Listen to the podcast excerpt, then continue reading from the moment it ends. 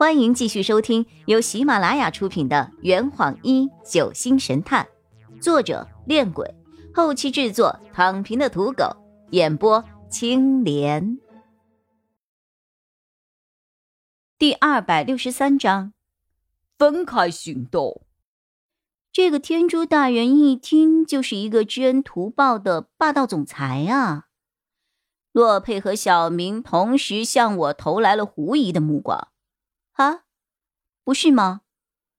洛佩语重心长地说：“雨涵，看人呐，不能只看表面。”小明挠了挠脸，十分的尴尬。呃，其实吧，这个事情我也是后来才知道的。让苏西父亲赌输了全部身家的那个赌场，其实就是天珠大人开的。What？洛佩无奈的摇了摇头。天珠的快活林是上古市唯一的一座合法赌场，想也知道。好吧，好吧，天珠的形象崩塌，IP 崩塌，人设崩塌，塌塌塌塌塌塌塌塌塌。张璇不以为意的问：“所以呢？这跟苏西不能洗头有什么关系啊？”这也是我觉得奇怪的地方。按理说。苏家姐妹救了天珠大人，天珠大人又帮助苏家过上了更好的生活，应该是皆大欢喜。可是天珠大人不知是何缘故，在苏西小姐身上下了一个诅咒。从奶奶身体恢复的那一刻开始，苏西一旦整理了头发或者是擦拭了脸部，奶奶便会立刻旧疾发作，倒在地上，情况甚至比以前更糟。当苏西了解到这个事情后，便再也没有打理过自己那张脸了。我立刻为苏西打抱不平：“啊，天珠大人怎么那样啊？明明治好了老人家，却又给孙女下了联动的诅咒，太坏了！”小明抿了抿嘴，凑上前来，低声对我们说：“其实吧，根本就没有什么诅咒。”当我每次看到苏西脸上干净一些的时候，就会让奶奶装病装难受，目的就是为了不让苏西整理自己的仪容。这下我的兴趣更大了啊！奶奶也是帮凶啊？是的，这个事情是天珠大人亲自安排的，奶奶也非常愿意配合。不过奶奶和我一样，都不知道这么做的目的是什么。我也曾在私下问过天珠大人，他只跟我说这是为了锻炼苏西，但究竟是怎么个锻炼法，我到现在也没有想明白。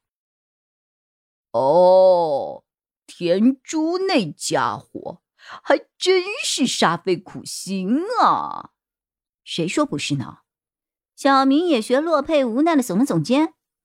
看到苏西从后院回到店中之后，快速的对我们说：“哎，记得保密，保密哦！”你们在聊什么？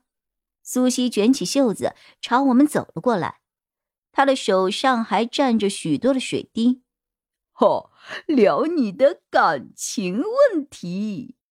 苏西语气一变：“啊，你们都知道了？呃，还真有啊！”没没没有，苏西立马否决。行了行了，给人家留点隐私吧。张璇用手肘捅了捅坐在高脚凳上的洛佩，然后又问小明：“我们到这儿来，主要是想了解一下罗明的事情。罗明，住在燕居的那个罗明吗？哦，你不知道他的身份吗？”知道，老八父系嘛。这些年他一直在岛上寻找盖尔迪斯的踪迹，不过他也够笨的，找了六年也没有找到。你们也不知道盖尔迪斯在哪儿吗？我们怎么会知道呢？小明坏笑的摇了摇手。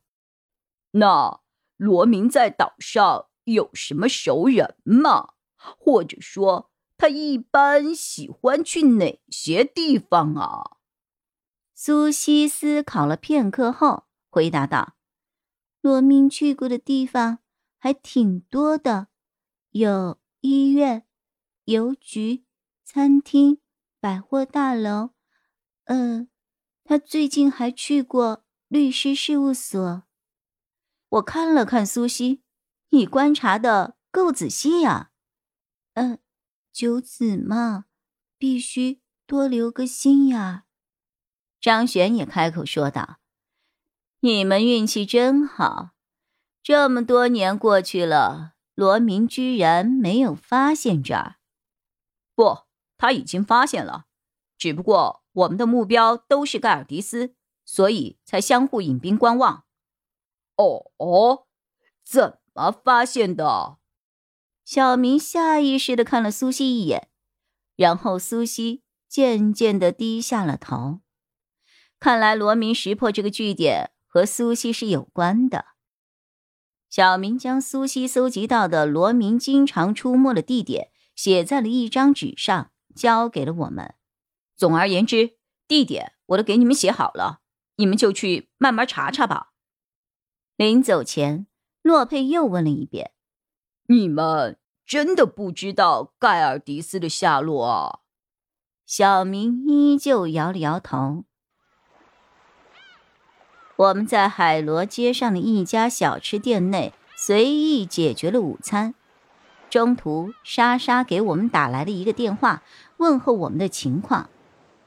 张璇根据小明提供的地点，在地图上画了很多的圈圈。真是没有想到啊，这座岛上居然囊括了五行八业各种工作场所。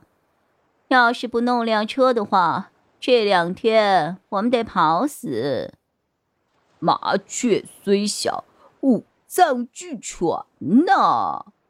洛佩用手指拍了拍脸蛋儿，然后拿笔指着被圈起来的地方说：“这样吧，我们租三辆自行车，分开行动。张璇，你往北走，避开医院和百货大楼；雨涵，你往东去。”但是不用查邮局和港口，我去南边儿。我提出了质疑。等一下，我们为什么要避开罗明去过的地方啊？这坛已经喝完了，呵，你猜出凶手是谁了吗？啊，老板，拿酒来。呃呃。更多精彩，请关注青莲嘚不嘚。